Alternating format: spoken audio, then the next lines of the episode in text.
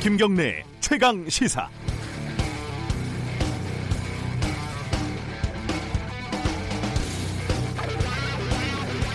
지난 주말에 나경원 자유한국당 원내대표가 숟가락을 하나 쓱 얹으려다가 큰 낭패를 봤습니다. 대통령 특별 대담에 대한 평가야 누구나 할 수 있는 거지만 여당 지지층 이렇게 말하면 될 것을 어, 일베에서나 쓰는 혐오적인 용어를 공개 연설에서 사용을 한 거죠. 나 원내대표는 이후에 무슨 뜻인지 몰랐다고 변명을 했지만 어, 저는 그 변명이 무슨 뜻인지 잘 모르겠습니다. 저도 그 달창이라는 단어를 처음 들었을 때 달빛 창가에서인가? 에이 설마 혹시 그 단어인가? 라고 의심이 들어서 검색을 해봤는데 설마 혹시 그 단어여서 매우 당황했던 기억이 납니다.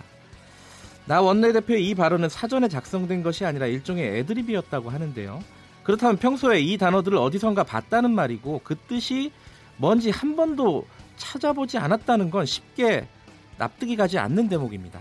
더구나 김무성 의원이 다이너마이트로 청와대를 폭파하자고 공개 발언해서 충격을 줬던 것이 딱 일주일 전이었습니다. 지난 2월에는 자유한국당 의원들이 5.18에 대해 일배식 망언을 했지만 국회 차원의 징계는 아직 시작도 못하고 있습니다.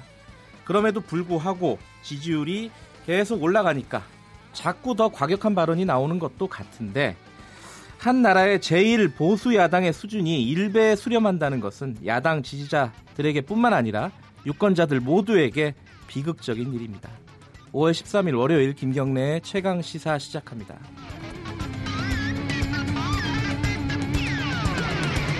예, 주요 뉴스 브리핑부터 가죠. 고발 뉴스 민동기 기자 오늘도 나와 있습니다. 안녕하세요. 안녕하십니까. 나경원 원내대표 얘기 잠깐만 정리하고 가죠. 지난 11일 오후 예. 대구에서 열린 장외 집회에서 KBS 기자가 독재에 대해서 물어봤는데 문바 그리고 그 문제 표현을 쓰면서 네. 이런 사람들에게 공격당하고 있는 것 아시죠? 이렇게 얘기를 했습니다. 네. 근데 이 표현을 쓰면 안 됩니다. 일베 등에서 문 대통령 지지자들을 비하해서 부르는 단어의 줄임말이기도 하고요. 네. 심각한 여성 혐오 표현이기 때문입니다.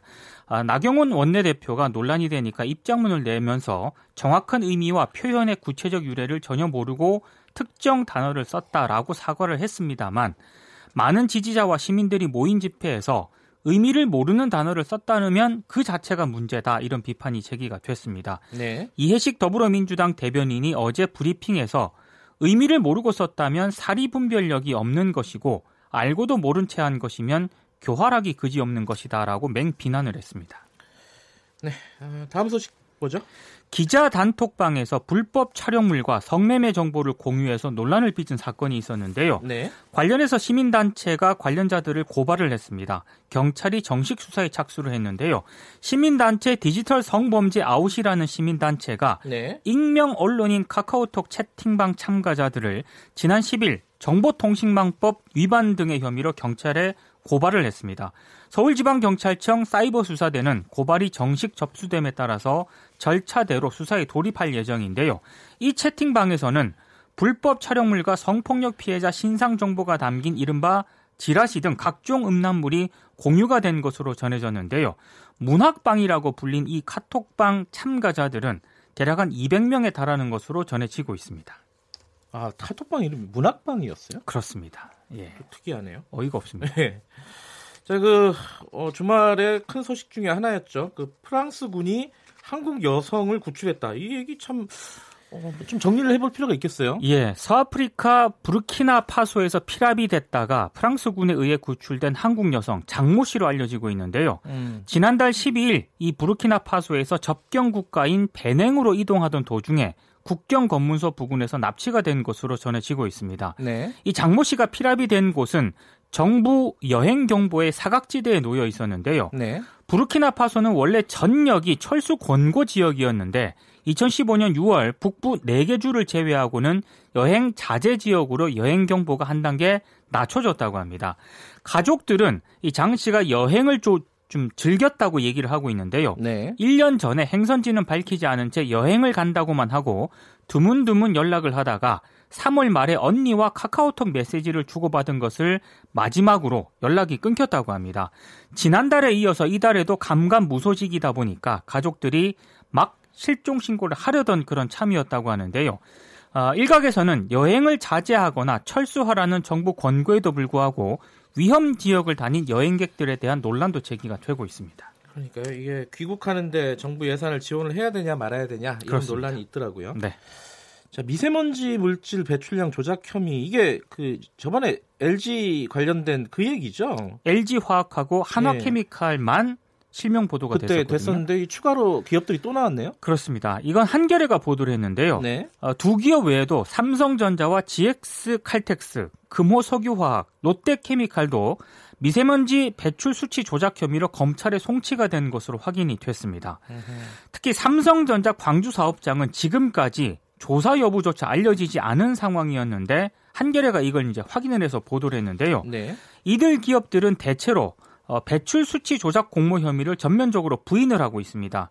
아, 근데 지금 환경부 발표 기준에 의문이 제기가 되고 있는데요. 네. 환경부가 지난달 17일 배출량 조작 측정 대행업체 4곳을 비롯해서 검찰 송치 기업 6곳 등을 발표를 하면서 검찰 송치 시점에 업체 이름을 공개할 수 있다. 이렇게 입장을 밝혔거든요. 네. 근데 지금 한겨레가 오늘 보도를 하면서 이걸 환경부 쪽에 물어보니까 이 삼성전자와 같은 기업은 혐의 관계에 다툼의 여지가 있다고 판단해서 공표하지 않은 것이다라고 음. 입장을 내놨는데 네. 환경부가 자의적으로 특정 업체 이름은 공개를 하고 또 공개를 하지 않은 게 아니냐 이런 또 음. 비판이 제기가 되고 있습니다. 네, 어쨌든 그때 처음에 LG하고 하나 두 기업만 나왔었는데 지금 추가로 나온 게 삼성, GS, 금호, 롯데케미칼 여기까지 나온 거네요. 그렇습니다. 이 사람들이 아, 이 기업들이 줄이려고 했던 게 이제 배출 부과금인데 네. 이게 그렇게 많은 돈이 아니에요. 그게 상당히 좀 의아한 일이에요. 그 기업들이 내고 있는 수익에 비해서는 예. 정말 자그마한 금액입니다. 삼성바이오로직스 투자자들이 손해배상 소송을 제기했다고요? 소액 주주들이 이제 네. 삼성바이오를 상대로 민사 소송을 제기했는데요. 네. 강모 씨 등 투자자 355명이 지난달 29일 삼성바이오를 상대로 총 120억대 손해배상 소송을 냈습니다. 네. 소장에서 이렇게 주장을 했습니다. 삼성바이오의 분식 회계 사실을 알지 못한 채 그 주식을 매수를 했다. 만약에 분식 회계가 없었더라면 매수하지 않았거나 더 낮은 가격에 매수했을 주식을 고가에 매수해서 손해를 입었다. 네. 이렇게 주장을 했는데요. 이들은 삼성 바이오에 120억 7,500여만 원을 배상하라고 주장을 했습니다. 손해액은 지난해 11월 14일 종가인 한 주당 33만 4,500원을 기준으로 산정을 했는데요. 이번 소송을 대리하는 법무법인 한결의 김광중 변호사는 허위 감사 보고서를 쓴 삼정 안진 회계 법인에 대해서도 손해액을 산정을 해서 배상 책임을 묻겠다고 밝혔습니다. 네. 김학의 사건 어, 속보 좀 알아보죠. 어제 두 번째 검찰 조사를 받았는데요. 네. 건설업자 윤중천 씨를 모르는 사람이라면서 혐의를 여전히? 전면, 예. 전면 부인을 했습니다. 예. 그리고 모르는 사람이니까 대질 신문을 할 필요가 없다는 입장도 계속 고수를 했는데요. 어, 김전 차관은 별장에 간 사실이 없다. 동영상 속 인물도 내가 아니다 이렇게 말하는 것으로 전해지고 있습니다. 그러니까 뇌물수수 혐의는 물론이고요. 기본적인 사실관계 자체를 전면 부인을 하고 있는 그런 상황입니다. 네. 하지만 수사단은 곧 김학의 전 차관에 대해서 구속영장을 청구할 계획입니다. 성접대를 포함해서 김 전 차관의 뇌물수수 혐의를 영장에 포함할 것으로 알려졌는데요. 네. 하지만 성폭력 혐의도 지금 의혹이 제기가 되지 않았습니까? 이 부분은 영장에서 제외될 가능성도 있는 것으로 전해지고 있습니다. 피해 여성이 그 영상에 나온 게 본인이 또 아니다 이렇게 또 진술을 뒤집었어요. 예. 네, 그 부분은 조금 더 지켜봐야 될 것 같습니다. 네.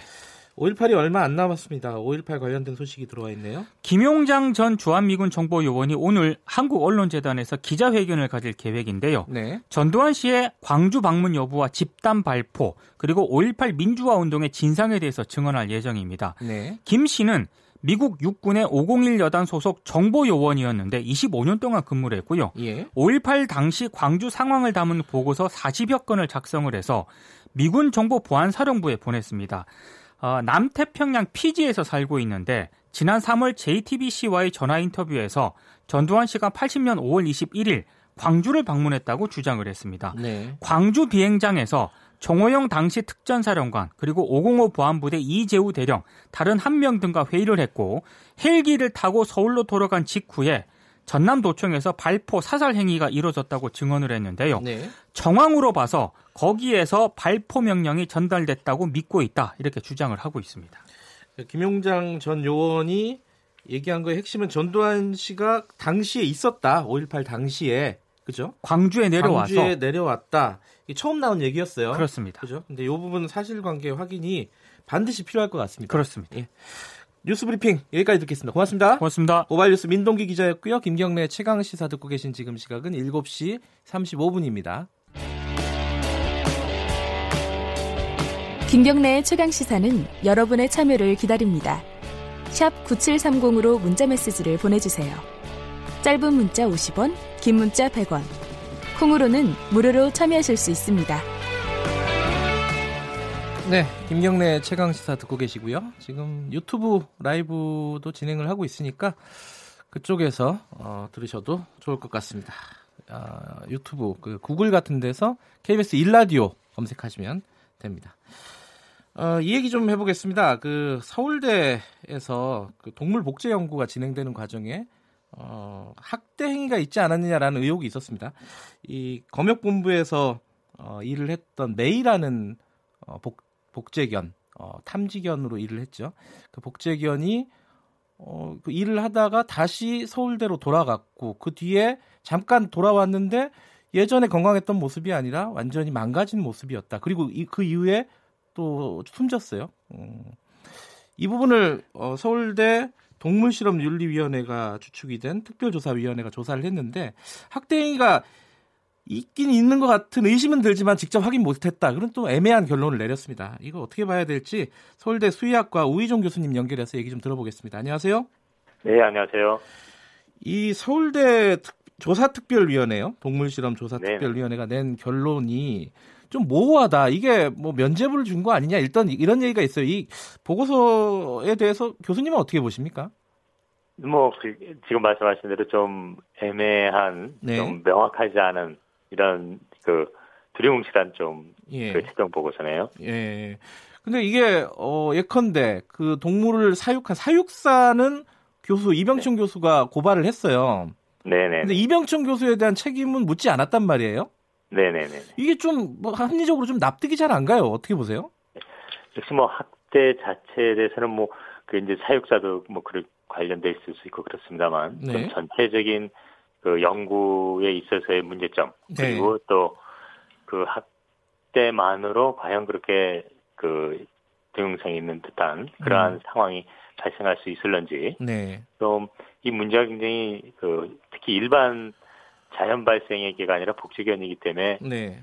지금 상황에 대해서 굉장히 다양한 측면에서 바라볼 필요성이 있는데 네. 좀 그런 심도 있는 검토는 좀 이루어지지 않은 것 같습니다. 음흠.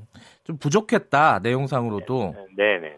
그러면 뭐 검찰 조사라든가 이쪽으로 그냥 넘기는 건가요? 그렇죠. 그러, 음. 그리고 이제 그런 검찰이 확인할 수 있는 부분이 있고 또 네. 하나는 이 복제견이라고 하는 특수한 그 실험 연구에 네. 대한 검토는 학교에서 좀 해야 되거든요. 예. 그런 부분들이 좀 없는 게 아쉽죠. 아, 그러니까 뭐 학대를 했냐 안 했느냐 이런 걸 떠나서 아니 그걸 넘어서서 네. 지금의 연구가 과연 타당한 것인가는 사실 검찰에서 네. 조사할 내용은 아니잖아요. 네, 네, 맞습니다. 학교에서 해야 되는데 이번에 하지 못했다. 그럼 사후적으로는 어떤 뭐 계획이라도 있나요, 서울대가 이런 부분에 대해서 좀 깊이 있게 뭐 들여다볼? 지금 그 보고서에 의하면은 일단 네. 그냥 학대권에 있어서 검찰의 조사를 기다린다, 뭐 혹은 야. 관련된 예. 사안을 좀 외부에 이렇게 좀 밀어놓은 셈이죠. 음흠. 달리 뭐 이 서울대학교 자체에서 뭘 하겠다 하는 건 없는 것 같네요. 예. 그, 그 부분도 문제가 좀 나오더라고요. 그 사육사를 고발을 했는데 그 영상 CCTV 편집을 한 거잖아요. 음, 네. 그게 그 이병천 교수 팀에서 편집을 한 거다. 아. 그러니까 이게 조사위원회에서 네네. 이게 그쪽 그 예를 들어 조사 대상이 편집한 화면을 가지고 보면서 어떻게 결론을 네. 내렸다는 게 말이 되느냐. 음, 네. 뭐 이런 문제 제기도 있더라고요. 그런 현실적으로 그러죠.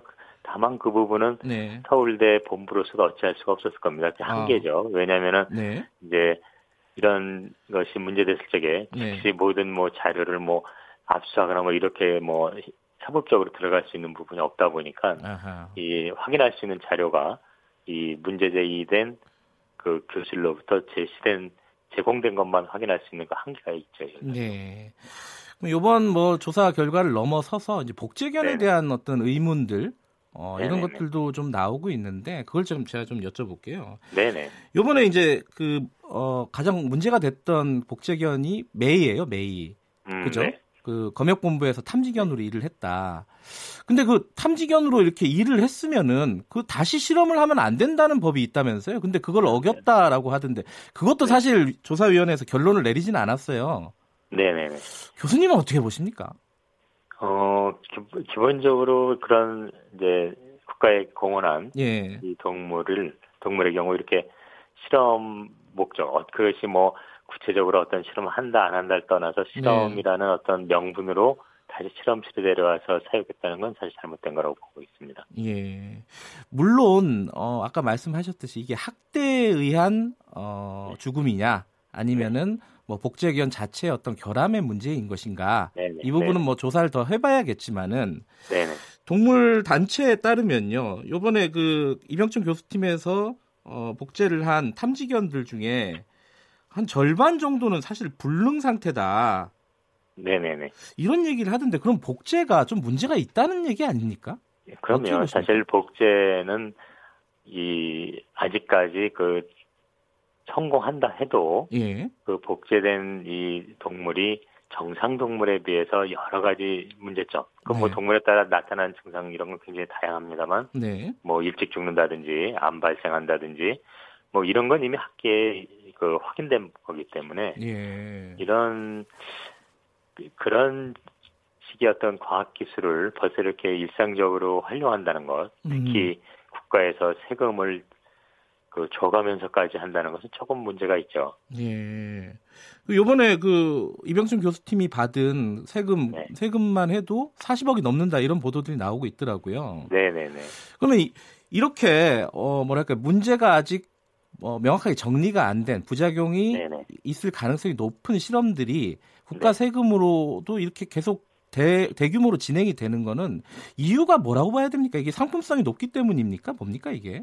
어, 저는 사실 이 연구가 계속 국가의 그 지원으로 이, 이어지는 걸 이해할 수가 없고요. 왜냐면은 네. 이 그런 부작용을 넘어 떠나서 네. 이 복제견은 결국 그 세포를 제공한 그뭐 어미개라고 그냥 쉽게 일반인들을 위해서 말한다면 그걸 네. 뛰어넘을 수가 없거든요. 가장 잘 돼야 그 정도 나오는 건데 아. 이 자연적으로 교배에서 나오는 이 자손들은 어미보다도 훨씬 뛰어난 개가 나올 수 있거든요. 그래서 음흠. 그게 이제 생명의 기본적인 진화 과정인데 네. 이런 생명이 담고 있는 진화를 무시한 연구예요. 이거는 음흠. 딱 거기서 멈춰진 거죠. 그래서 이런 연구는 사실 이렇게까지 그 국가의 지원을 받아서는 전 좀 안 되는 연구고 개인 음. 교수의 어떤 취미나 혹은 뭐 상업 회사가 그렇게 임시적으로 만들어서 뭐 팔아보겠다라는 어떤 네. 영업적 목적이라면 또 뭐 할 필요 할 수는 있겠지만 예. 저는 이게 좀 전반적인 예. 이런 검토가 필요한 연구라고 봅니다. 아 그럼 차제 이런 어떤 동물 복제에 대한 필요성이나 이런 부분들은 다시 재검토를 해야 된다 이런 그렇죠. 말씀이신 건가요? 그런데 그런 학계의 그런 합의 없이 예. 이제 정부가 그러니까 이런 사업을 하면 언론에 타기는 굉장히 좋거든요. 그렇죠. 아, 뭔가 새로운 게 나왔어, 뭐 만들었어, 뭐 이렇게 되니까 네. 그런 이런 연구가 이렇게 국가 연구비로 이어지는 그 이면에는 네. 특정 이 부처의 어떤 연구비 지원 체제와 음흠. 이 해당 연구자와는 간의 어떤 그 알 수 없는 관계가 있으니까 이렇게 되지 않을까 저는 그렇게 생각하죠. 음. 그 사실은 이제 황우석 교수 사태 네네. 이후에요. 네. 뭐 그런 어떤 뭐랄까요? 그 이렇게 표현해도 좋을지 모르겠지만은 약간 광적인 어떤 동물 복제에 대한 어떤 그 연구 어떤 드라이브 현상이랄까 예 그런 부분들은 많이 좀 가라앉았다라고 봤는데 네. 실제로는 어 그렇지 않은가 봐요. 그러니까 계속 이런 동물 복제에 대한 실험이나 이런 부분들은 서울대 수의학과에서 계속 진행이 된 것이 아닌가라고 볼 수 있는 거 아닙니까? 음, 그렇죠. 그 보면은 음. 이제 이 복제 연구라는 것이 굉장히 좀 특수한 연구 분야거든요. 예. 그러다 보니까 그 황우석 박사 이후에도 이 연구가 그 당시에 그 사람들 사이에서 계속 서로 이제 연결돼서 이 진행되고 있더라고요. 이번에 보니까. 네. 그래서 그런 연구 부정 행위를 한 사람들은 철저하게 퇴출돼야 되는데 네. 그런 사람들이 여전히 국가 사업에 관여돼서 함께 하고 있는 상황이 밝혀졌죠. 그런 점이 사실은 제가 보기에는 네. 우리 국가적 차원에서 봤을 땐 또 학계에서 봤을 때는 더 큰 문제라고 보이고요. 근데 우희종 교수님도 서울대 수의학과에 네. 계시잖아요. 네, 네, 맞습니다. 그럼 서울대 수의학과 그 학계에서는 그러니까 교수님들은 네. 이 네네. 실험에 대해서 네. 어떤 뭐 수의학과의 어떤 이렇게 표현하면 좀 기분 나쁘실 네. 수도 있겠지만 좀 먹거리가 아니냐 미래의 먹거리 네, 네. 그런 차원에서 이 실험들이 좀 서로 간에 좀 장려되고 이런 분위기 아닙니까? 뭐 아니 그런 건 아닙니다. 왜냐하면 네. 그 대학에서 어느 네. 교수가 어떤 연구를 한다는 것 자체는 또 그 교수의 그 자유랄까 예. 권리거든요. 예. 그걸 뭐 동료 교수나 뭐 단과대학에서 이 연구 해라 하지 음. 마라라고 말할 수 있는 권리는 아무도 없기 때문에 네. 그건 각 교수의 독자적인 그 결정과 이 판단에 의한 거죠. 그런 네. 면에서 매번 수의과 대학에서 뭐, 뭐 많은 여러 가지 그 사회 문제가 되는 상황이 이어지고 있는데 네. 참 몇몇 교수들 때문에 뭐 40명이 넘는 음. 수의대 전체 교수가 좀 한꺼번에 이렇게 일반 대중에게 오해되는 경우가 많아서 좀 네. 아쉽습니다. 이 토요일에 어, 이틀 전에 그 그것이 네. 알고 싶다 해서 이 문제를 좀 다뤘어요. 아, 그, 네네. 거기서 되게 좀 충격적인 장면이 하나 있던데 이거는 실제인지 한번 좀 여쭤보고 싶어가지고요. 네네. 네. 이게 그 동물을 실험할 때 식용 개농장에서 공급을 받고 네. 실험이 끝난 뒤에 다시 식용 개농장에 갖다 주더라고요. 화면을 보면은. 음, 네네네. 이게 법적으로 그렇죠. 가능한 겁니까? 법적 현재 이제 그 실험동물법의 그 허점 때문에 가능해서 불법은 아닙니다. 그러나 아, 그래요? 네, 음. 그러나 그건 당연히 그런 윤리적으로 네. 그 바람직하지 않죠. 사실 그건 작년에 네. 어 제가 학장일 경우에 예. 학장이었을 때 예. 이제 그 시민단체 지적이 옳다고 생각해서 네. 그 대학 본부에 저희가 문제 제기도 했었고요. 음흠. 그러나 이제 그 당시 확인된 거는 이게 규정이 없다 보니까 네. 뭐 규정을 어긴 게 아니다 보니까 뭐 서울대에서도 네. 뭐 이게 잘못했다는 입장 발표가 어려웠고 또 그러다 보니까는 뭐 저희 단과대학에서도 그때 어려웠던 기억이 있습니다. 음, 그게 가능한 거군요. 물론 이게 사실관계는 더 명확하게 드러나야겠지만은 아니 이건 사실인 걸로 확인됐습니다. 그래요. 네. 누군가는 그럼 실험이 끝난 동물을 먹었을 수도 있다는 거 아닙니까, 그죠? 그렇죠. 그래서 예. 이제 그 원래 구입했던 시형 농장에 되돌려 보낸 것까지는 확인했고요. 물론 뭐 그 후에 문제가 되니까 해당 농장은 아 이건 네. 식용으로 뭐 사용하진 않았다라는 입장 네. 표명은 있었습니다만 확인할 수는 없었죠. 알겠습니다. 그 지금 이 상황을 어, 네. 정리를 네. 하기 위해서는 어떤 게 좀 시급하게 필요하다 이렇게 보십니까 마지막으로? 음 저는 일단 이게 하나의 사안이다 이것이 담고 있는 네. 다시 말해서 국가 연구비와 이러한 연구와의 어떤 상관관계 그리고 그것이 유착 관계가 전 있다고 생각합니다. 네. 왜냐하면은 이런 어떤 반려동물에 대한 어떤 복제라는 것은 굉장히 뭐 알지만 이게 부정이 워낙 크다는 네. 걸 알고 있음에도 불구하고 네. 마치 굉장히 문제없는 희망적인 연구처럼 비춰지는 것은 네. 이것은 이 분야를 떠나서 과학이 이런 식으로 호도되는 건 타당하지 않습니다. 네.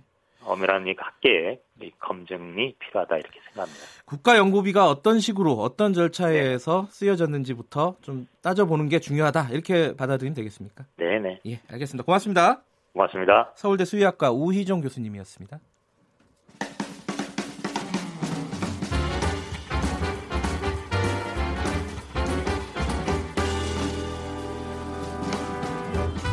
여러분의 아침을 책임집니다.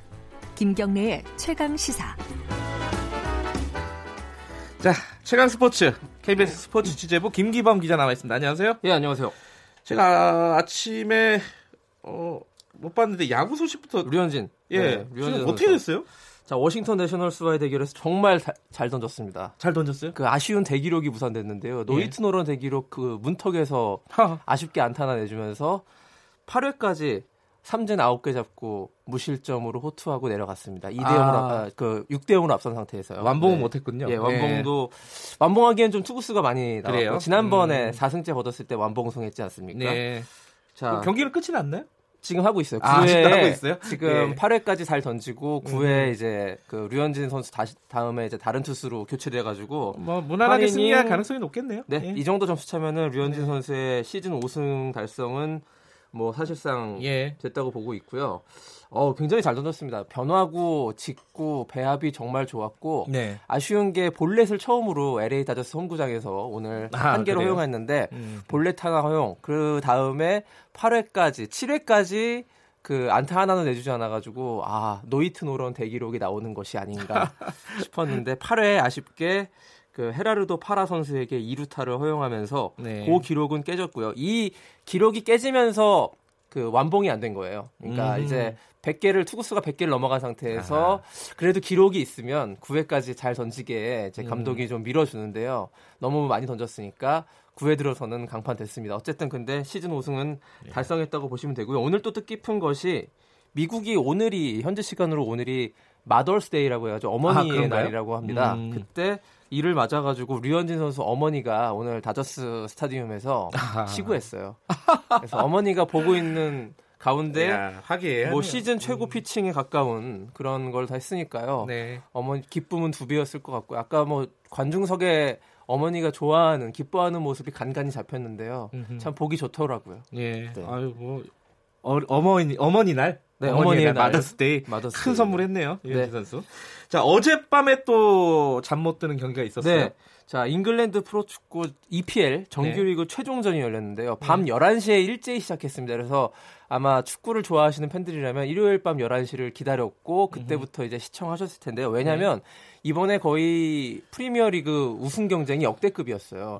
그 어제 상태로 한 경기 남겨둔 상태로 1위가 맨시티, 2위가 리버풀이었는데요. 승점이 예. 1점 차였습니다. 아. 그래서 만약에 맨시티가 비기고 리버풀이 이기면은 이게 뒤집어지는 거였어요. 음흠. 그래서 승점 95, 승점 94점에서 누가 누가 이제 최종적으로 리그 우승할 것이냐 네. 관심을 모았는데 결국에는 맨시티가 우승을 했습니다. 네. 둘다 이겼어요. 음흠. 맨시티가 어, 브라이튼한테 4대 1로 이겼고 리버풀은 울버햄튼한테 이겼는데 어쨌든 똑같이 승점 3점을 추가했어도 맨시티가 이겼는데 굉장히 드라마틱했습니다. 이게 최종전에는 같은 시간에 열리거든요. 그 네. 이유가 그러니까 승부 조작을 예방하는 거예요. 아. 일부러 뭐 져준다고 그럴 수 있지 않습니까? 경우에서 따지지 말고 예. 열심히 해라. 11시에 일제 예. 킥오프 했는데 리버풀이 먼저 선제골을 넣고 예. 그다음에 브라이튼 아니 그 저 맨시티 같은 경우에는 선제골을 먹었어요. 음. 그러니까 그 당시 순위는 이렇게 바뀐 거죠. 아, 리버풀 난리 났었겠군요. 네, 리버풀 예. 팬들이 굉장히 좋아했는데 예. 이후에 그 맨체스터 시티가 계속 반격에 성공해 아주 4대 1로 예. 승리를 거두고 결국에는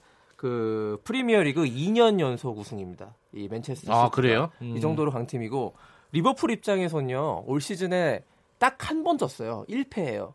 올 시즌 리그 성적이 좀 무승부가 많아가지고 이제 맨시티한테 음. 이제 뒤지긴 했지만 네. 딱한 번 패한 팀이 준우승을 하는 아주 역대급 그 순위 경쟁이었다라고 볼 수 있겠고요. 그렇지만 리버풀에게는 유럽 챔피언스 리그 결승전이 아직 남아 있습니다. 그 6월 2일 우리 손흥민 선수의 토트넘과 이제 대결이 있지 않습니까? 네. 그래서 네. 더큰 트로피를 위해서 지금 뛰어야 될 때고요. 예. 개인 득점 순위에서도 그 득점왕이 리버풀의 모하메드 살라가 22골 그리고 리버풀의 사디오 마네 선수가 어제 두 골 넣어가지고요 22골 공동 득점왕을 음. 차지하게 됐습니다. 예, 네.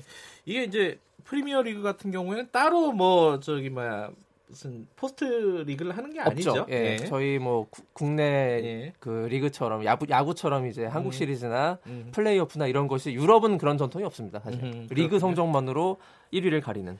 프로야구 소식도 국내 네. 프로야구 소식도 간단하게 들어볼까요? 어제 롯데와 삼성 경기가 특히 재밌었는데요. 네. 10회 연장 승부 끝에 롯데가 10대 9로 극적인 역전승을 했습니다. 네. 그 6회까지 9대 2까지 밀렸거든요. 6회까지는. 근데 승부를 7, 8, 9에 그 3이닝 연속으로 2점씩 냈어요, 롯데가. 그래서 음. 9대 9를 만들었고 야. 10회에 롯데의 간판 스타 손아섭 선수가 역전 솔로 홈런을 치면서 10대 9로 음. 아주 짜릿한 승리를 롯데가 맛봤습니다. 오랜만에 크게 어제 경기에 예. 롯데 삼성이 그 예전 80년대 유니폼 입고 나와가지고요. 아 그랬어요? 그 옛날에 롯데 삼성이 굉장히 라이벌 그렇죠 라이벌이었죠. 그래서 옛날 기분도 났고요. 음흠. 최근에 롯데가 많이 부진했는데 어제 경기에서 아주 시원한 경기력을 보여줘서 네. 롯데 팬들이 많이 기뻐했을 것 같습니다. 예. 그리고 이제 어제 주말 경기를 보면 프로야구의 이제 홈런 경쟁이 본격화되는 것 같아요. 그래요? 키움의 박병호 선수가 11호 홈런 쳤고요. 네. SK의 최정 선수는 10호 홈런 두 자릿수 그러니까 이게 최정 같은 경우에는요.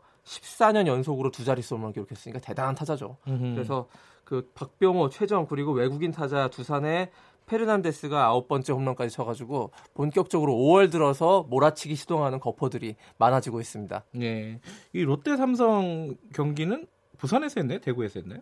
어제 대구에서 했어요. 대구에서 네. 했어요? 아, 롯데 부산에서 했으면 제 친구들이 많이 갔을 것 같은데. 네네. 자, 오늘 소식 여기까지 듣게요. 고, 고맙습니다. 고맙습니다. KBS 스포츠 취재부 김기범 기자였습니다. KBS 일라디오 김경래 최강사 1부는 여기까지 하겠습니다. 잠시 2부에서는요. 북핵 문제 좀 자세하게 다뤄보겠습니다. 북핵 문제 다뤄보고 3부에서는 어, 최근 정치권 동향들 좀 어지럽죠? 음, 정리를 좀 해보는 시간 가져보겠습니다.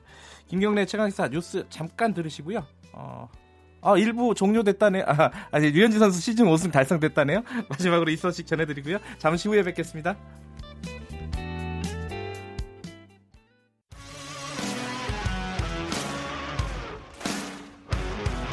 탐사보도 전문 기자 김경래 최강 시사. 김경래 최강 시사 2부 듣고 계십니다. 어, 지금 유튜브 라이브 하고 있으니까요. 글로 와서 어, 화면으로 보셔도 좋을 것 같습니다. 어, 2부에서는 아까 말씀드렸듯이 어, 북핵 문제, 그러니까 북한이 지금 미사일 계속 쏘고 있지 않습니까? 어, 지금 뭐 발사체라고도 할 수도 있고요. 음, 계속 쏠 것 같기도 하고 음. 지금 뭐 또 미국은 괜찮다고 계속 그래요. 트럼프 대통령은 뭐 화 안 났다고 또 계속 얘기하고 있고 그런데 뭐 풀리는 건 아무것도 없고요. 이 상황 어, 떻게 타개해야 될지가 여러분들이 걱정하고 계실 것 같습니다. 정세현 전 통일부 장관님의 고견을 들어보겠습니다. 장관님 안녕하세요. 예, 안녕하세요. 네. 아유 머리가 복잡합니다. 이 북한 얘기만 나오면은 요새. 아니 나는 안 복잡해요. 안 복잡하세요? 아니 아니 아니 예. 뭐 북, 북한의 의도라든지 예. 이런 걸 그 경험을 가지고 예. 어, 이해를 할 수 있으니까. 그게 저번에 이제 처음 쐈을 때요. 그 발사체라고 불리는 거를 처음 쏘고 예. 나서 그 다음에 아 자꾸 이러면은 그러니까 뭐 미국이 어 어떤 대응을 정확하게 안 하면은 또 쓸 것이다 이렇게 예측하신다는 말씀을 들었습니다. 근데 결국 예측대로 실현이 됐어요. 네, 근데 이번에 저뭐 4일 날 쏘고 이제 9일 날 5일 만에 또 쐈죠. 근데 그렇죠. 어 미국이 계속 어, 뭐 신뢰를 깨지지 않았다. 그다음에 그 탄도 미사일은 아니다. 네네. 어, 미사일은 미사일인데 탄도 미사일은 아니다 하는 얘기를 하면서 네. 탄도 미사일이 아니라는 얘기는 유엔 대북 제재로 끌고 가지 않겠다는 얘기입니다. 네. 그러니까 제재도 안 하겠다. 그다음에 그 신뢰가 안 깨졌다. 네. 그러면서 어그 회담의 문호는 열려 있다 이런 얘기를 하는데 네. 요게 북한한테 어떤 메시지로 전달될 것인가? 아 아직은 지금 그 움직이지 않겠다. 네. 어, 그렇다면은 미국이 움직이지 않겠다는 뜻이라면 미국이 움직일 수밖에 없도록 몇 방 좀 더 써야 되겠구만 하는 어, 고민을 하고 있을 거예요, 지금쯤. 지금 또요? 오늘 이제, 아니, 오늘 13일 아닙니까, 벌써? 예, 예. 그러니까 4일 쏘고 5일 쏘았고, 이제 5일 간격으로 쏜다 보면 내일 모레가 15일인데, 예. 에, 미국이 저렇게 그, 어, 꼼짝도 않고 있으면은, 네. 뒤, 물론 이제 뒤로 우리 몰래, 예. 미국이 북한도로 협상에 나오라는 그, 저, 저 신호를 보내면은 네. 조용해지겠지만, 음흠. 그러나, 어, 그런 움직임이 없으면은, 미국이 움직일 수밖에 없을 때까지 아. 저강도 도발은 계속 할 거예요. 근데 저강도 도발이라고 해도 저기 처음 네. 쐈을 때보다 9일날 쐈을 때가 그 네. 사거리가 길어졌어요. 늘어나죠. 그러니까 더 더 길어질까요? 그럼 요번에 만약에 쏜다면은 만약에 아, 그렇죠, 그렇죠. 아하. 그러니까 지난번에 동해안에서 쏴가지고 240km, 300km 쏘았지만 예. 이번에 420km를 쏘기 위해서 서해안으로 갔단 말이에요. 예. 평안북도로. 그러니까 동해안에서 쏘면은 그게 이제 좀 더 일본 가까이 건너 가까이 다가가니까 네. 조금 일본이 가만 안 있죠. 예. 그러나 이제 서해안에서 평안북도에서 자기네 내륙을 관통해가지고 동해 앞바다로 떨어지게 만드니까 거리는 충분히 나오는데 음흠. 일본한테는 위협이 안 되고 음흠. 또 그렇기 때문에 트럼프도 아직은 어, 위협적이지 않다는 식으로 얘기를 하지만 계속 미국이 이렇게 움직이지 않고 뭐 해봐 아직은 나는 어, 제재할 생각도 없고 회담에 나갈 생각도 없어 이런 어, 신호를 보내면은 아마 다시 동해안으로 나와가지고 좀 어, 사거리가 제법 나오는 걸 쏘지 않을까 하는 생각입니다. 그렇게 되면요. 예. 일본도 가만히 있지 않겠, 않지 않겠습니까? 만약에 더 길어지면은? 예. 예. 그렇죠. 지금은 트럼프가 어, 조용히 있으라고 그러니까 조용히 있지만 네. 일본 열도 가까이 자꾸 뭐가 떨어지면은 아베로스는 체면이 있기 때문에 가만히 있을 수가 없죠. 음, 그러면 트럼프도 어, 제 입장이 좀 어려워지는데 네. 그러기 전에 아마도 어, 미국이 북한을 좀 불러내지 않을까 하는 생각입니다. 아하. 근데 미, 되면. 미국이 북한을 불러낸다는 게 구체적으로는 어떤 뜻일까요? 또 만나자 이런 신호를 줘야 된다는 말씀이신가요? 아, 그렇죠. 근데 이제 음. 셈법을 바꾸는 문제가 셈법을 바꾸라고 했기 때문에 네. 지난번처럼 그렇게 그 미국은 아무것도 안 해주면서 북한도 북한으로 모든 걸 내놓으라는 그런 식의 협상은 우리는 안 하겠다는 게 북한의 입장 아니에요. 하노이 네. 회담 이후에. 예. 에, 근데 이제 그 조금은 미국이 에, 그바로 셈법을 바꾸라는 말을 그대로는 아니지만 네. 어, 상응 조치를 어느 정도 해줄 테니까 북한도 좀 성의를 보여라 하는 정도의 얘기를 주고받으면 북한으로서는 음, 좋다 그러면 본격적으로 뭐 회담을 해보자. 음, 그러려면 실무 접촉을 개시하자 이렇게 제안을 하려고 합니다. 그 이쯤 되면은 미국도 물밑에서는 그런 신호를 줄 가능성이 높다 이렇게 보시는 거네요, 정 장관님께서는. 에, 정상적이라면 그렇습니다. 근데 어, 트럼프는 도대체 예측 불가능한 대통령이다 보니까 예. 어떨지 모르겠어요. 지금 이, 어, 뭐 네. 미국 폴리티코라는 언론이랑 인터뷰하면서 네. 뭐 화났냐고 이렇게 물어보더라고요 기자가 물어보는데 네. 네. 화가 안 났다. 네. 뭐 일반적인 거고 신뢰 위반도 아니다. 이렇게 얘기한 거는 아까 지금 말씀하신 그 정장관님의 예측에 좀 부합되는 거 아닌가라는 생각이 들어요. 아니 그러니까 네. 어, 아직까지는 그러니까 대화의 그 문호는 열려 있다 하는 메시지입니다. 그건. 네. 근데 대화의 문호가 열려 있다는 말이 때때로는 그 나는 움직이지 않을 테니까 넌 네가 아하. 태도를 바꿔서 다가와 하는 뜻으로 할때 예. 말할 때 대화의 문호는 열려 있다는 표현을 쓰는 거거든요. 쓰거든요. 네. 그거 보면은 이게 그 물밑 대화를 접촉할 의사가 아직은 적은 거 아닌가. 한 방 더 맞아야 한방 더 맞은 뒤에 움직일 것 같습니다. 근데 그러다가요 걱정이 네. 어 이게 뭐 북한이 만약에 또 한 발 더 쐈어요. 더 싸우면은 네. 미국 네. 미국 입장에서 어 이거 봐라 이래서 그냥 판을 뒤집어 버릴 수는 없나요? 이게 그런 걱정이 좀 들어가지고요. 아, 기운가요 이거는? 근데, 네, 근데 그거는 적어도 지금 내년 대선을 앞둔 트럼프로서는 에, 하기 어렵죠. 왜냐하면 예. 에, 금년 작년이죠 벌써 어, 2018년 어, 부터는 남북 정상회담도 적극적으로 후원을 하고 네. 그걸 징검다리로 삼아서 북미 정상회담도 하고 그러지 않았었어요? 네네. 북미 정상회담을 두 번이나 한 트럼프 입장에서는 지금 이거 판을 엎어버릴 수는 없죠. 그러면은 음. 그동안에 했던 거 도대체 그런 정도의 정책 판단을 하는 사람이 무슨 대통령이 될 수 있느냐는 어, 비판이 나올 거기 때문에 네. 이거 어떻게 이거 어떻게든지 대화의 모멘텀은 유지를 해가면서 조금씩이라도 진전을 시켜야만 되는 부담이 음, 있습니다. 트럼프. 그러니까 지금 화난 깰라고 자꾸 음. 화안 났다고 그러고 신뢰한다고 그러죠. 트럼프 입장에서도 뭐 골치 아픈 상황이군요. 상황 자체가.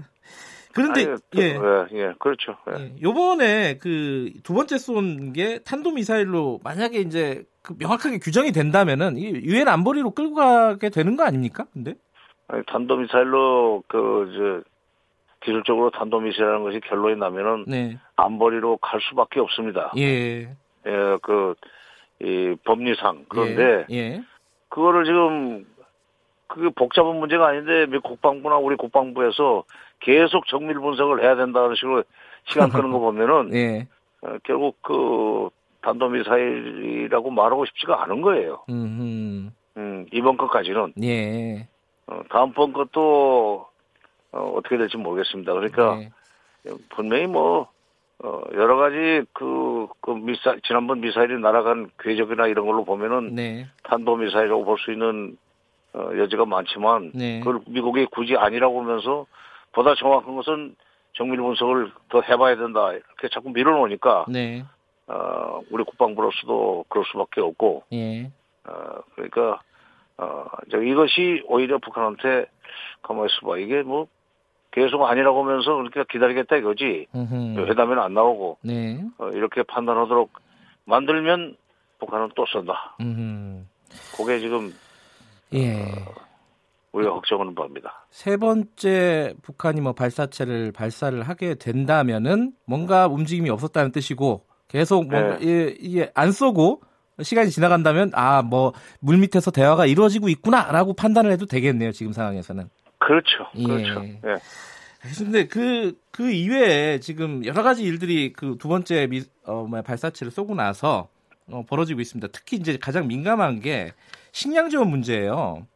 예, 예. 미국하고 우리나라는 지금 뭐 식량 지원 하겠다는 게 이제 둘이 합의가 된 내용인데 북한이 네. 어제 뭐, 뭐 메아리, 뭐 우리 민족끼리 이런 데서 뭐 우롱하지 말라, 생색내지 말라, 뭐 이렇게 좀 뭐랄까요 기분 나쁘다는 신호를 계속 주고 있습니다. 이거 어떻게 해석을 해야 됩니까? 아니, 근데 근데 이제 그 그런 거그 인도적 지원 가지고 생색내면서 그걸로 무슨 네. 남북 대화를 재개한다든 이런 식으로 얘기가 나오니까 네. 아 그러니 설마고 하려면은 개성공단 조업 재개 예. 같은 큰 덩어리를 어, 치고 나와달라는 얘기예요. 그러니까 미국한테 지금 인도적 지원도 미국한테 허락받는 처지인 것 같은데. 네네. 네. 예, 비건도 다녀갔지만은. 네. 예, 앞으로 좀 미국을 좀 더 적극적으로 설득해서 개성공단, 금강산 관광 이런 것을 본격적으로 좀 치고 나와줬으면 좋겠다. 음흠. 쌀은 쌀이고 그건 안 받겠다는 얘기는 아니에요. 주면은 뭐 받겠는데. 아 그래요? 그거를 생,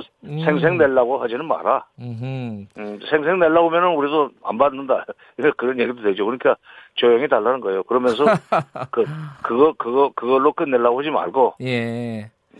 그러면 개성공단 열어라. 예. 근데 우리 정부 입장에서는 이게 북한이 반응이 이제 뭐 실제로는 안 받는다는 뜻은 아니다라고 말씀하시지만은 겉으로 이렇게 뭐랄까요 뭐 투정을 부린다고 하면은 이 야당도 이렇게 그렇고 여론도 그렇고 좀 부담스러운 상황 아닙니까? 지금 예정대로 추진하는 게 어떻게 해야 됩니까? 지금 상황에서는 아니 뭐 부, 부, 이래저도 부담이고 저래도 부담입니다. 그러니까 북한이 뭐 안 받겠다는 얘기는 안 했어요. 예. 어, 그걸로 생생되지 말라고 그랬죠. 예. 그러니까 생생 안 내고 주면 될 거 아니에요. 그리고 어차피 그런 저 쌀 지원도 뭐 식량 지원도 뭐 1, 2만 톤 줘가지고는 그 진짜 생색이 안 납니다.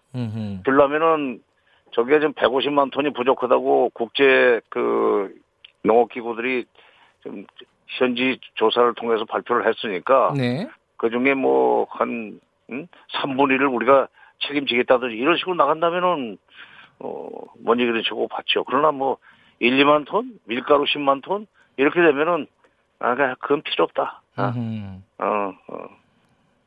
이렇게 될 겁니다. 그러니까 네. 어, 우리가 정부가 그 뭐 보수 야당을 어, 설득 설득을 해야 되고 그러려면은 네. 좀더 적극적으로 논리를 정리 저 논리를 개발해 가지고 네. 어, 설득을 해야죠. 네. 이 얘기는 조금 의외였어요. 이 미국이 북한의 선박 YG 어니스토를 납포를 했다. 이게 이제 이 이걸 어떻게 해석을 해야 되는지 이게 북한 선박이 불법적으로 뭐 석탄 수출하다가 덜미를 잡힌 거잖아요. 쉽게 말하면은. 예, 예, 예. 근데 이게 또 작년에 인도네시아에서 압류가 된 거라, 억류가 된 거라면서요. 아니, 이제 미국이 그 뭐 대북 압박 차원에서 하는 건데. 아, 그래요? 네. 예, 이제 그런 건데, 이제 그런 것이, 예, 사실 뭐 잡힌 것이 뭐 어제 오늘이 아니고. 네. 어, 압류를 해서 지금 조사 중이라는 것을 발표한 것은 이제 최근이죠. 네.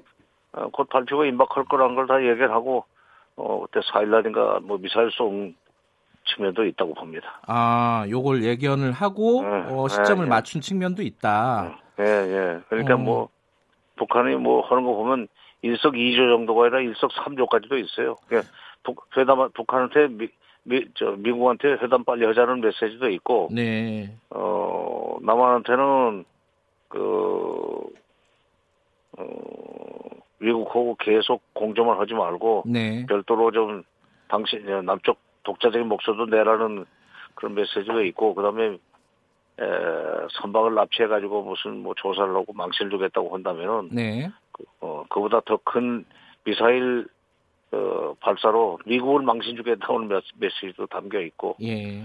음, 그런 그런 거라고 봐야죠. 알겠습니다. 근데 마지막으로 이건 좀 여쭤봐야 될 것 같아요. 예, 예. 시간이 좀 지난 얘기지만은 이 문재인 대통령 취임 2주년에 맞춰서 사실 미사일을 발사를 한 거잖아요. 시, 예, 점으로 보면은 예, 이건 좀 예. 너무한 거 아니냐라는 생각이 좀 들어요. 정 장관님이 보시기엔 좀 어떠세요? 너무 했죠. 너무 했는데. 너무 했어요. 예.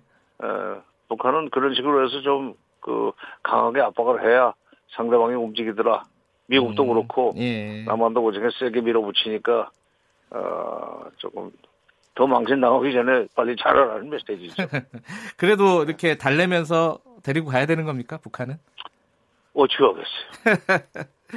아니 그게 북한을 예. 북한을 구박하고 예. 궁지에 몰아놓으면 예. 더더 난리를 치면 우리 국민들이 더 불안해할 거 아니에요. 예. 네. 참 어렵네요. 오늘 네. 말씀 여기까지 듣게요. 들을게요. 고, 맙습니다 네. 네.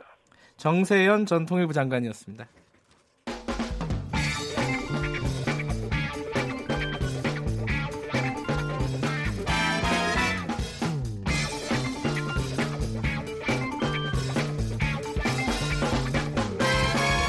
윤태곤의 눈. 자, 뉴스의 재발견. 어, 의제와 전략그룹 더모아의 윤태곤 정치 분석실장 오늘도 나와 계십니다. 안녕하세요. 네, 안녕하세요. 미사일 얘기 조금만 더 해봐야 네. 될것 같아요. 예. 예, 제 정세현 장관님 말씀 잘 들었는데요. 네. 지금 이제 북한 미사일 발사 이후에 오히려 어떤 긍정적이든 부정적이든 좀 출렁거림이 높아지고 있다. 출렁거림? 그러니까 딱 교착 상태였잖아요. 예. 이러지도 못하고 안 움직이는 상태였는데 아하. 뭔가 음, 국내 정치도 움직이는 쪽으로 가고 있는 것 같아요. 무슨 말씀이냐면은 예. 원래 우리 정부가 대북 식량 지원 계획을 세워놓고 있었지 않습니까? 네. 근데 이제 미사일 발사 직후에 문 대통령이 그 2주년 대담에서 여야 정치권 사이에 충분히 논의도 필요하다고 생각한다. 음흠. 북에 대한 식량 지원에 대해선 대통령과 여야가 모여 협의하는 것이 바람직하다. 물론 협의라고 했습니다. 네. 차제에 대통령과 여야 회동이 있으면 좋겠다. 이렇게 말을 했잖아요. 대담에서요. 예. 그렇죠. 그 뒤에 여기에 대해서 움직임이 어떻게 지금 진행이 되고 있죠? 여야에서. 이게 예컨대 미사일 발사가 없었으면요. 네. 뭐 예컨대 한국당이 뭐 장외에서 논평하고 비판하더라도 갔을 거예요. 식량이 그냥 좀 빨리빨리. 네. 근데 이제 이 상황이니까 문 대통령도 협의가 필요하다고 했고 다음날 네. 아침에 나경원 한국당 원내대표 같은 경우에 북한의 미사일에 대한 문재인 대통령의 대답은 식량 지원이었다. 비난하면서도 음. 네.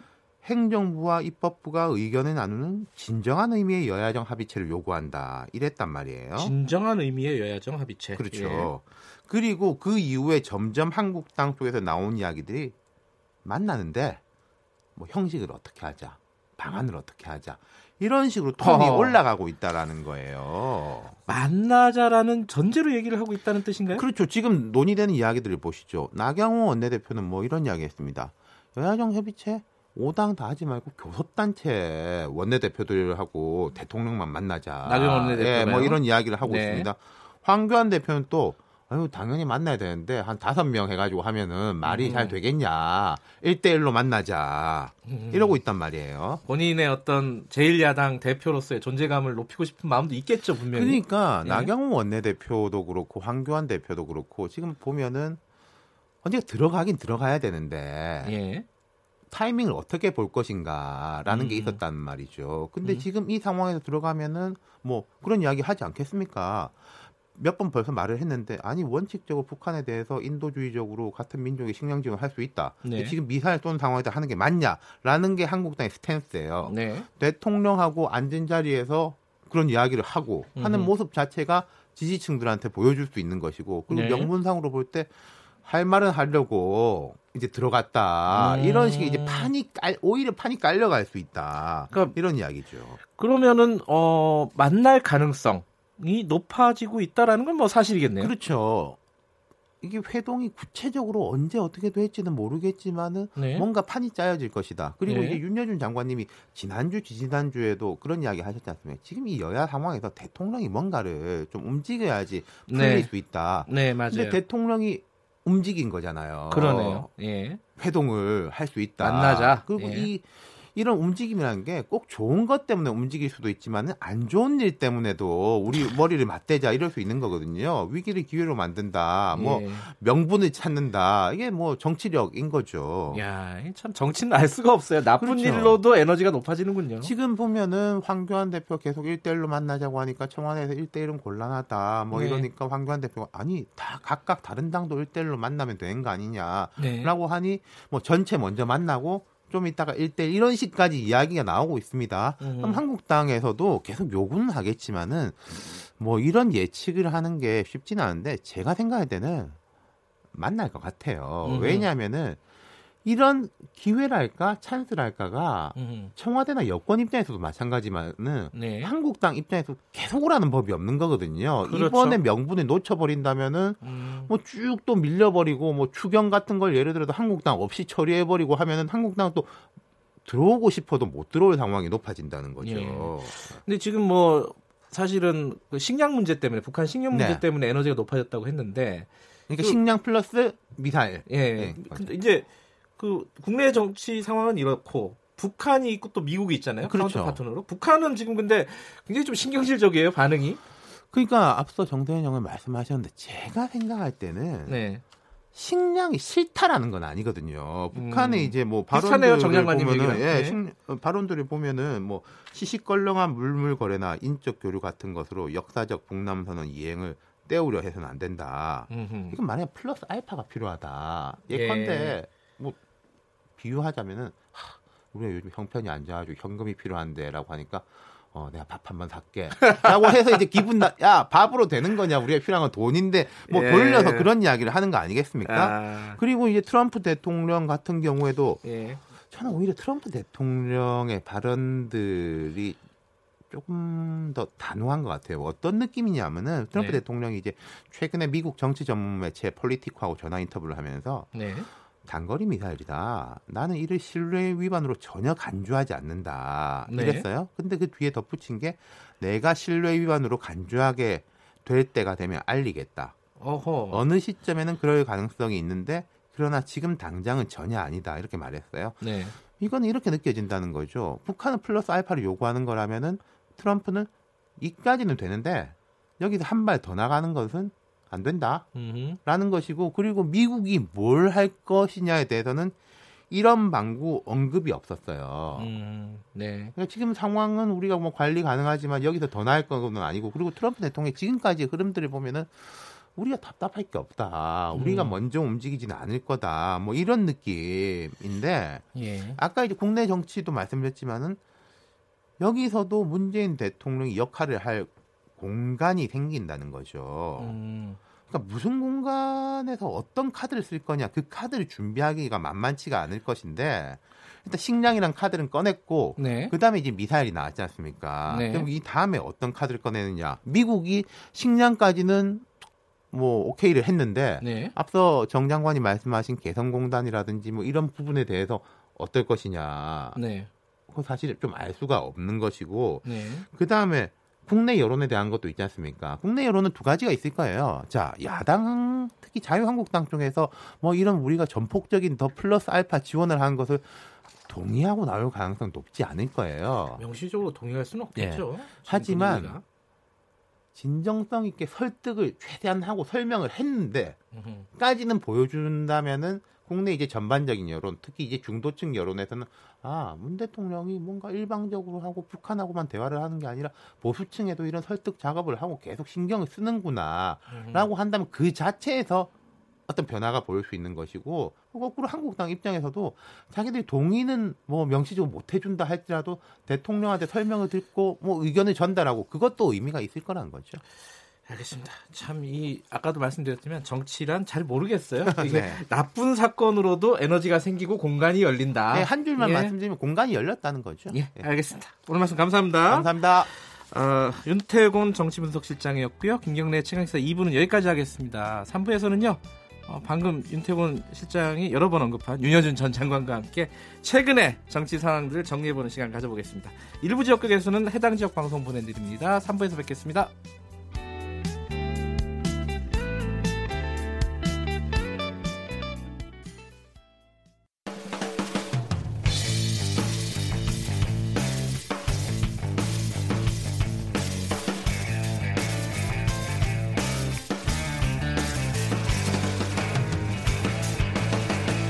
김경래의 최강 시사.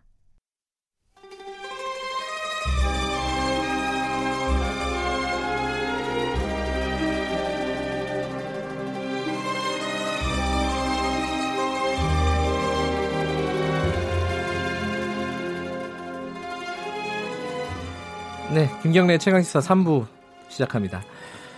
어, 월요일 이 시간에는 항상 보수의 품격 시간 마련되어 있습니다. 우리 사회의 현안을 보수의 시각으로 들여다보는 시간.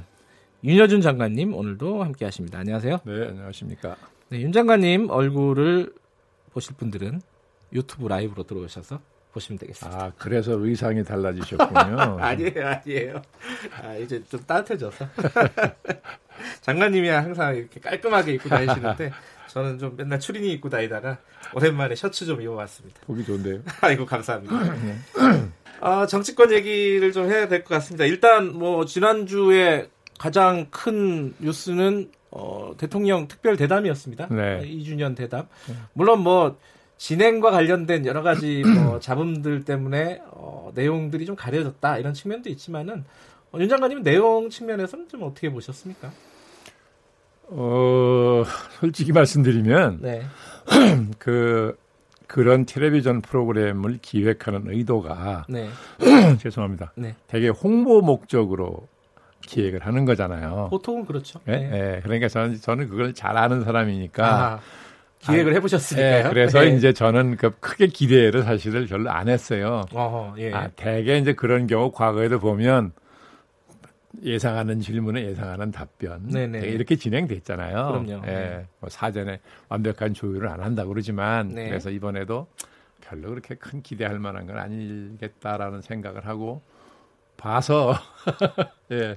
역시 처음은 뭐 물론 이제 미사일 쏜 직후라서 북한이 미사일 쏜 직후라서 네. 그걸로 이제 시작을 했는데 그게 인터뷰입니까 대담입니까? 제목은 대담이었는데 어, 어디는 또 인터뷰 대담이라고까지 하는 아, 인터뷰 대담이요? 네, 섞어가지고 합쳐서 예. 네. 네. 형식은 잘 모르겠는데 네. 네. 어쨌든 어, 인터뷰라고 하던 대담이라고 하건 대담이라는 건 말을 주고받아야 되는데 네. 그 대담이라고 하기는 좀 딱하고요. 그러네요. 네, 보면 예. 네, 인터뷰 같은데 처음에는 저는 아 너무 뻔한 질문만 하는 거 아니야. 음흠. 그런 불만이 있었어요. 네네. 네, 그랬는데 나중에 가면서는 조금씩 이제 음. 좀 흥미로워지더구만요. 네. 흥미롭게 보셨군요. 어떤 부분이 좀 주목할 만한 부분이었다고 보세요? 아, 아니 이제 뭐 조금 까십적인 얘기긴 하나. 네. 근데 독재자라는 말 들었을 때 어떻게 어떤 기, 분이 어떠셨냐 물어봤잖아요. 네. 근데 그 질문을 보니까 대개 그 예상 질문을 하, 이제 추리잖아요. 그렇죠. 참모들이 네. 국정에 현안이 있으니까 네. 대개 어떤 질문이 나올 거라 언론의 관심이 뭘 거다 하는 걸 미리 추리니까 대개 대통령도 이제 짐작을 하는 게 있으니까 나름대로 준비를 하잖아요. 그렇죠. 네, 그래서 이제 편하게 답변하는 건데 그 대목에서는 대통령의 표정으로만 봐서는 표정과 말의 내용으로만 봐서는 예상을 못했던 것 같아요. 그 질문이 나올 거라는 거를. 아하. 할 말이 없다 그랬지요. 예. 예. 상을 했으면 어떤 자기, 자기 말이 있었을 텐데 어쨌든 그 재밌게 봤고요. 제가 주목했던 것은 아 이 여야정 협의를 제안했잖아요. 네. 예. 아, 그 대통령이 뭔가 이 국면을 타게 하는데 능동적으로 나서겠다는 생각을 정말 예. 했구나 하는 그 표시를 받아들여져서 예. 그거는 굉장히 좀 반갑더라고요. 사실은 어, 윤 장관님이 대통령이 좀 움직여야 한다라는 말씀을 여러 차례 하셨어요. 뭐 여러 차례는 아니고요. 뭐 한 차례 했는데 저는 그 시점에서 문 대통령께서도 그 생각을 안 하고 있었을 거라고 보지 않습니다. 음. 아, 국면이 왜 심각하지 않은 걸 대통령이 모르, 심각한 걸 대통령이 모르겠습니까? 네. 네 당장 추경도 있고 그러니까 네. 아 이거를 풀려면 내가 움직일 수밖에 없는 거 아닌가 하는 정도 생각은 충분히 그 양반도 하고 있었을 거라고 저는 보는 거예요. 예. 네. 그럼 대통령이 어쨌든 먼저 꺼냈습니다. 얘기를 네. 꺼내서 예. 만나자. 네. 뭐 물론 이제 주제를 어, 북한 식량 지원으로 일단 갔지만은 어쨌든 만나자. 네. 그 공간을 열어, 열었는데 자, 자유한국당 입장에서는 이거를 어떻게 받을까 예측을 하신다면은 어떻습니까? 아니 저는 어 어쨌든 대통령과 야 제일 야당 간의 네. 회담은 저는 성사될 거라고 봐요. 음. 또 돼야 하고 윤태곤 실장하고 같은 맥이시네요. 아 그렇습니까? 예. 근데 형식 의 문제 아니에요. 이쪽은 단독 회담을 아 예, 지금 주장을 하는 거죠. 대표가 그렇게 얘기하고 예, 예. 있습니다. 예. 근데 과거에도 대통령과 어, 야당 음, 대표가 회담한 게 뭐 전례가 많이 있죠. 네. 예, 있는데 이제 이번 같은 경우는 물론 과거하고 똑같진 않지만 그래서 청와대 입장에서 완전히 별개의 단독 회담을 받기가 어려운 점도 있을 거라고 봐요. 그건 음. 이해할 만해요. 그것도. 네. 그런데 그럼 이 양쪽을 잘 절충해야 되잖아요. 네. 절충하는 방식이 선례가 있어요. 뭐죠? 같이 앉아서 얘기를 하고 예. 끝난 다음에 별도 회담을 하는 겁니다. 아, 아 그런 방법이 또 있군요. 네. 과거에 네. 선례가 있어요. 과거에도 단독 회담을 주장한 일이 있거든요. 야당 야당 네. 대표가. 네. 네. 그러면 청와대가 완벽하게 수용을 못 하겠으면 네. 절충하는 형식인 거죠. 음. 근데 그렇게 해서라도 마주 앉아야 됩니다. 네. 그리고 좀 역설적으로 들리실지 몰라도 야당 대표도 새로 이제 대표가 선출되면 가능한 빠른 시일 내에 대통령하고 앉아서 얘기를 해야 네. 야당 대표로서의 리더십이 좀 공고해지는 그런 측면이 있어요. 음흠. 지금 이제 사실은 어, 취임 2주년 대담을 얘기를 한 건데요. 뭐 네. 인터뷰가 됐든 네, 대담이 네, 됐든 네, 그 얘기를 했는데 그 얘기를 했, 다는 거는 앞으로 이제 3년 차가 됐다는 얘기잖아요. 네. 오늘 오늘이 또 3년 차네요. 3년 차가 그렇죠. 진행이 되고 있는데 집권 후반기로 이제 넘어가려는 이제 어떤 중간 단계입니다. 그렇죠. 지금까지와 3년 차는 또 다르겠죠, 아무래도? 많이 다를 겁니다. 어떤 부분이 달라집니까, 이게? 음, 이제 이런 말이 있어요. 미국에서 그 대통령학을 전공한 학자들이 하는 얘기인데, 네. 국민의 직접 선거로 선출되는 대통령은 네. 임기 첫 해가 제일 중요하다는 거예요. 네. 네. 그첫 해를 어떻게 보내냐에 따라서 나머지 임기를 어떻게 보내냐 하는 걸 짐작할 수 있고 네. 미국은 재선이 가능하잖아요. 음. 재선이 될 것인지 안 될 것인지도 판단할 수 있다. 이렇게 말할 정도거든요. 아, 첫 해가 중요하다. 첫 해가 제일 예. 중요하다는 거죠. 우리는 5년 단임이에요. 네. 그럴 때 어떻게 보면 첫 해가 더 중요해요. 음. 네. 5년이 어떻게 될지를 알게 되는 그렇죠. 건가요? 5년 음. 단임으로는 사실 아무리 대통령 의혹이 많고 뭐 욕심이 있어도 그 많은 일을 하기가 어려워요 현실적으로. 네네. 우리나라에서는 그렇지 않습니까? 예, 그러니까 많은 욕심 부려봤자 안 되는 것이고 네. 그러나 첫 해에 가장 중요한 국가적 아젠다가 있을 거예요 의제가. 네. 다만 한두 개라도 준비 던져서 국민의 동의를 얻고 음흠. 그걸 추진해서 네. 성과를 내 가는 거죠. 음흠. 네. 그래도 사실 임기가 이제 반환점을 돌아서 3년 차에 들었으면 대통령 힘이 빠진다. 이름 미림다 내임덕이라는 얘기 하잖아요. 서서히 예. 오는 거거든요. 예. 네. 그래서 1년이 제일 중요하다는 것도 저도 굉장히 절실히 느낀 일이 있는 사람인데 이 대통령 문 대통령의 경우에는 네. 그죠? 예. 그 남북 관계 진전이라는 그죠? 어떻게 보면 한반도 평화, 국가 네. 안보적인 측면에 커다란 아젠다 가지고 출발했고 경제 쪽에서는 소득조 성장이었잖아요. 간판 정책이. 네. 사실 국정의 기본은 안보와 경제이기 때문에 이게 네. 제일 중요한 핵심 정책인 거죠. 이 두 개가 출발했어요. 음. 그런데 불행하게도 소득 주도 성장이 일찍이 참 속된 말로 망가졌어요. 음흠. 그렇죠. 네. 여기서 국정 동력을 상당 부분 잃었다고요. 예, 이것이 상당히 치명상이라고 저는 봤어요 그때. 네. 예. 그러니까 남북 관계 진전이 그런 그나마 잘 됐기 때문에 네. 이게 이 부분을 많이 좀 커버를 해 주었는데 네. 이것도 지금은 이제 숨고르기 국면에 들어간 거 아닙니까? 음흠. 그러니까 이 부분에서도 국정 동력을 더 얻기 어려운 상황이 됐거든요. 네. 그렇기 때문에 3년 차 시작돼서부터는 안 그래도 어려운 시점이 오는데 상황이 이러기 때문에 더 어려워질 거다. 그래서 저는 누가 묻길래 이렇게 대답했습니다. 지금 문재인 정권이 처해 있는 상황을 비유해서 말한다면 해질녘에 산길 들어서는 형국일 거다. 아, 길은 멀고 해는 지고. 그렇죠. 그렇죠. 길이 평탄한 길이 아니라 산길이라는 거예요. 음. 밤에 산길 가보신 일 있어요? 저 한번 죽을 뻔했어요. 그러니까. 지리산에서. 예. 네. 그만큼 힘든 거거든요. 예. 그래서 지금 뭐 조금 극단적으로 들리실지 몰라도 네. 네, 냉정하게 말한다면 해질녘에 산길 들어서는 형국이다라고 제가 말한 일이 있는데 저는 그렇게 봐요. 근데 그런 상황이 약간 오버랩되는 해프닝인데 어, 당정청 회의 앞두고요. 이, 이 말이 저기 여권의 이제 누구죠? 이인영 원내대표하고 김수현 네. 정책실장 예. 두 분이 이런 대화를 나눴어요. 아, 이 2주년이 아니라 4주년 같다. 아. 그, 그 기사 보셨죠? 네, 봤습니다. 이게 어, 그러니까 공무원들이 자꾸 딴짓하고 말 안 듣는다는 취지였어요. 그러니까 관료, 네. 그러니까 좀 어렵게 얘기하면은 관료들의 저항이 심하다. 아, 이거 참 고민이다라는 네. 어떤 것 내면 내면의 음. 말을 바깥에 드러낸 거죠. 그렇죠. 이거 어떻게 보십니까 이거?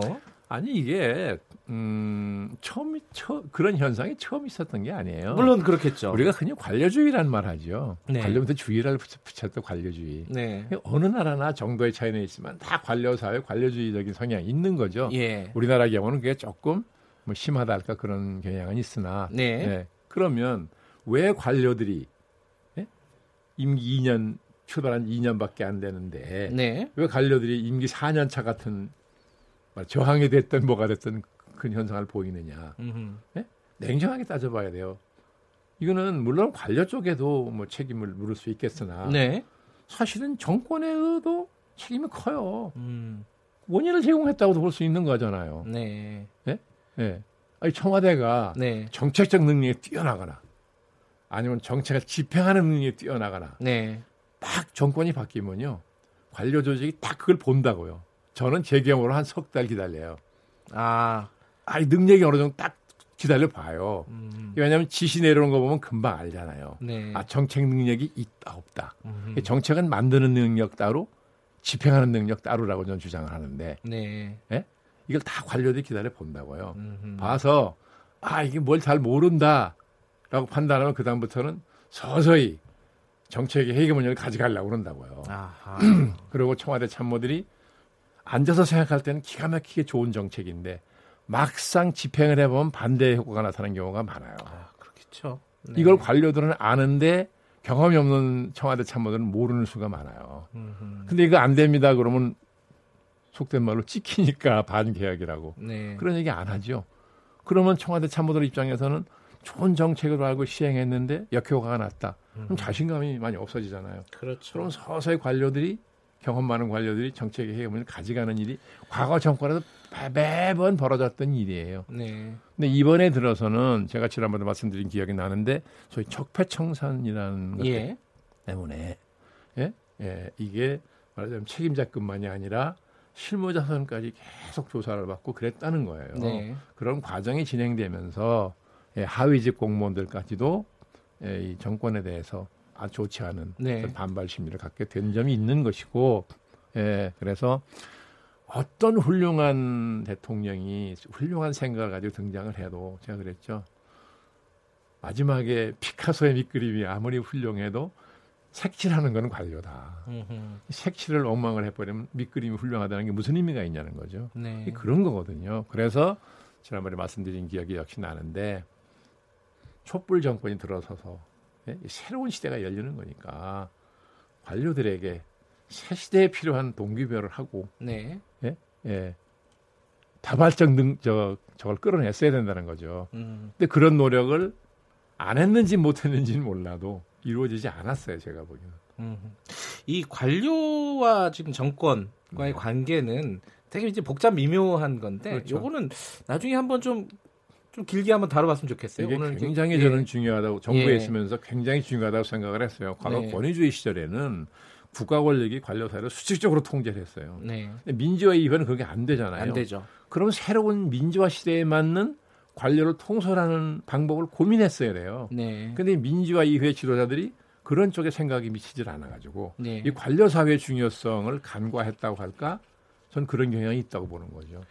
알겠습니다. 마지막으로 요 얘기만 하나 좀 짚고 어, 오늘은 좀 마무리하고 네. 싶은데요.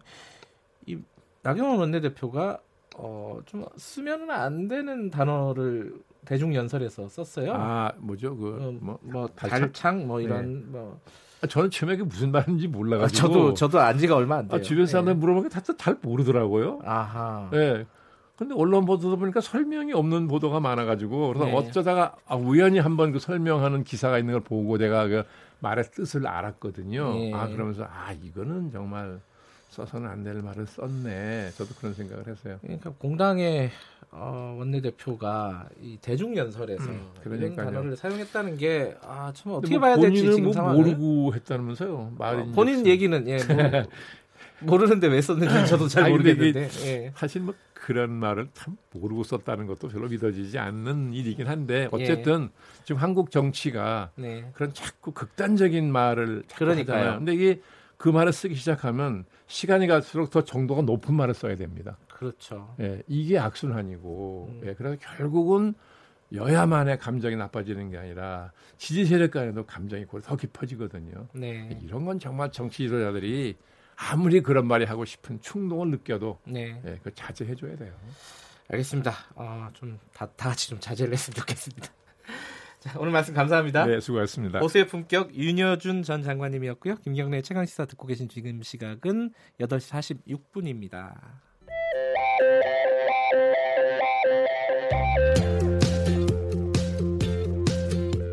오늘 하루 이슈의 중심 김경래의 최강 시사.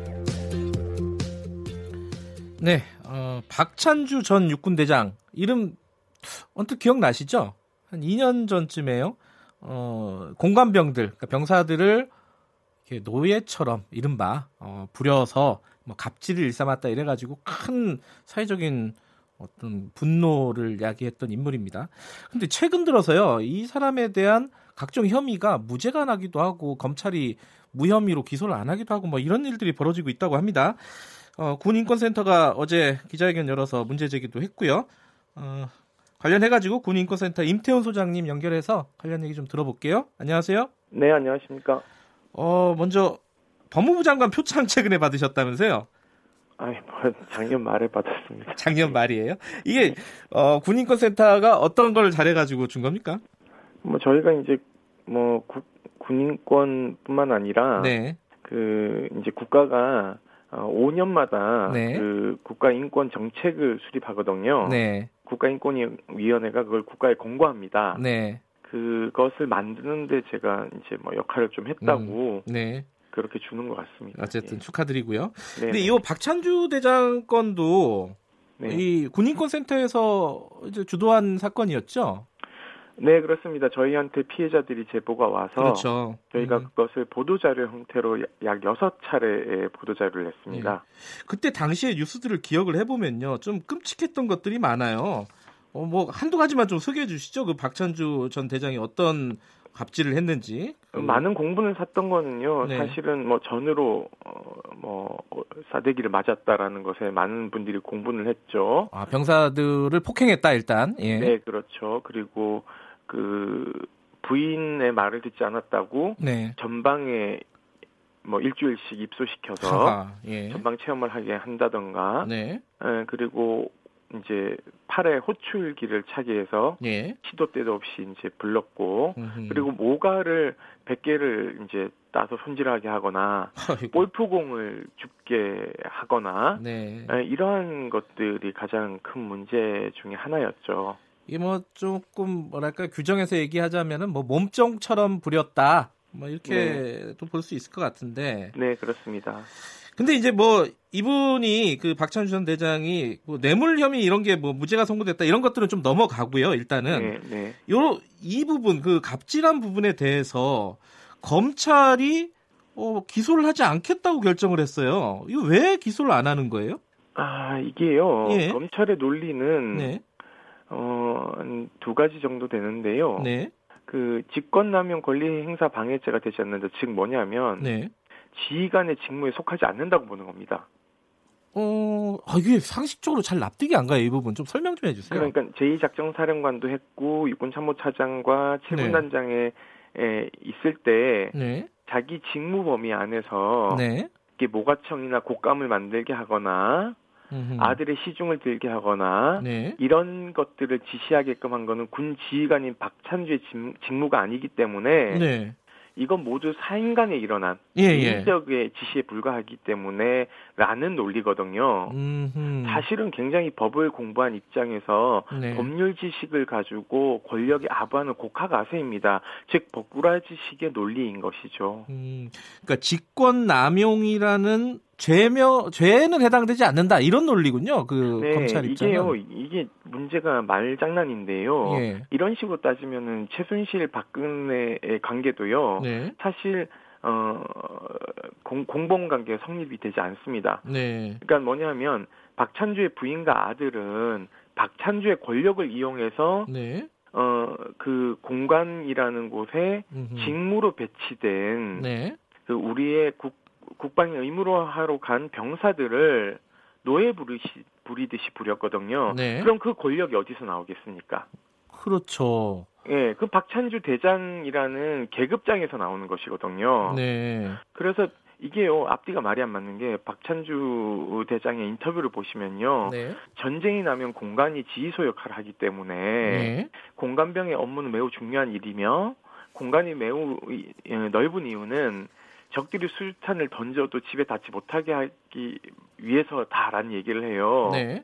그러니까 이게 자기가 어, 같은 말을 하면서도 같은 입에서 앞뒤가 안 맞는 논리가 나오는 거죠. 음흠. 그러니까는 검찰의 이러한 처분은 네. 권력이 하부하는 것밖에 안 됩니다. 네, 새로운 판례를 만들어야 되는 것이죠.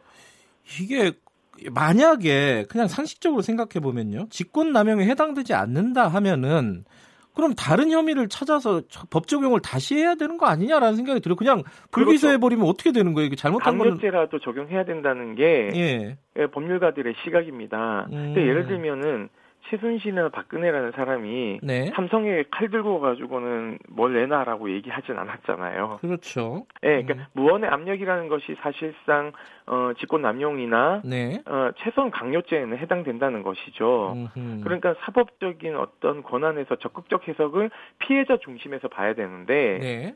이 검찰의 그 처분 이유서를 보면요, 불기소 네. 처분 이유서를 보면 거의 박찬주의 변호인 역할을 하고 있습니다. 어허. 예, 그리고 뭐 모가 모가를 100개를 썬 거는 사실인데 네. 그거는 가혹행위로 보이지 않는다. 음흠. 다소 부당할 수는 있으나 네. 라는 거죠. 이 모가가 검사님들은 사과 정도로 생각하시는 것 같아요. 모가는 굉장히 딱딱하거든요. 예. 그래서 제가 모가 100개를 들고 가서 검사님 보고 이거 칼질을 한번 해보라고 시켜볼까 싶기도 했어요. 아 이게 그 모가 100개 까, 까게 한 거는 가혹행위가 아니다. 그러니까 다소 아. 부당하다고 볼 수 있지만 예. 정신적 육체적 고통의 가혹행위에는 해당되지 않는다. 제가 성립이 되지 않는다는 거죠. 그래요. 아니 예컨대 뭐 이게 좀 뭐랄까 좀 비극적인 거긴 하지만은 뭐 자살을 시도했던 병사도 있지 않았습니까?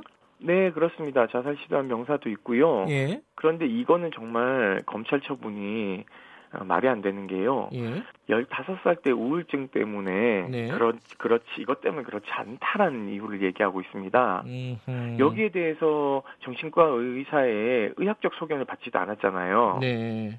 그러니까는 굉장히 박찬주에게 면죄부를 주기 위해서 네. 결국은 피해자의 예전 병력까지 끄집어내가지고 물타기를 한 거죠. 그러니까 검사님들 나쁜 짓 한 거예요. 근데 검찰이요. 이거는 뭐 저 임 소장께서도 네. 뭐 그냥 뭐 추측하거나 네. 이럴 수밖에 없는 내용이긴 하지만은 검찰은 왜 이렇게 박찬주 전 대장의 편을 드는 걸까요? 어, 전형적인 사법 권력의 개혁이 안 돼서 저희는 그렇다고 보고 있습니다.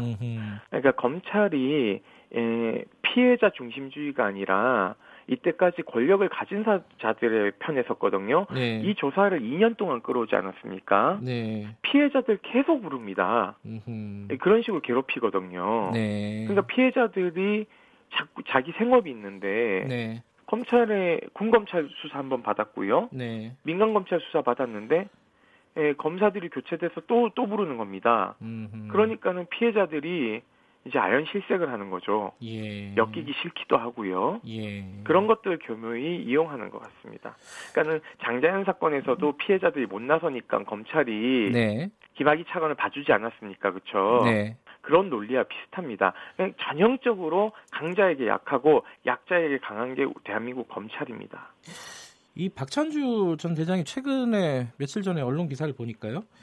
이 어, 이 단체를 군 인권센터 단체를 자기가 인수하고 싶다 이런 말을 했어요. 보셨어요 혹시? 네, 봤습니다. 중앙일보 인터뷰에서 어떻게 생각하십니까 이 말은? 어, 이거는 좀 되게 웃긴 얘기인데요. 예. 첫째, 시민사회 단체가 어떻게 운영되는지 모르시는 것 같아요. 그러니까 한 사람이 돈을 많이 내서 독지가에서 운영되는 게 예. 아니라 저희는 천여 명의 회원들이 매달 자기의 소중한 기부금을 그렇죠. 내주시거든요. 예. 100% 시민들의 모금으로 이렇게 운영되는 곳인데 예. 돈 있으면 이런 거 하나 만들면 된다고 생각을 음. 하는 것과 두 번째 아, 군에서만 생활하셔가지고 세상 돌아가는 걸 전혀 모르시는 것 같아요.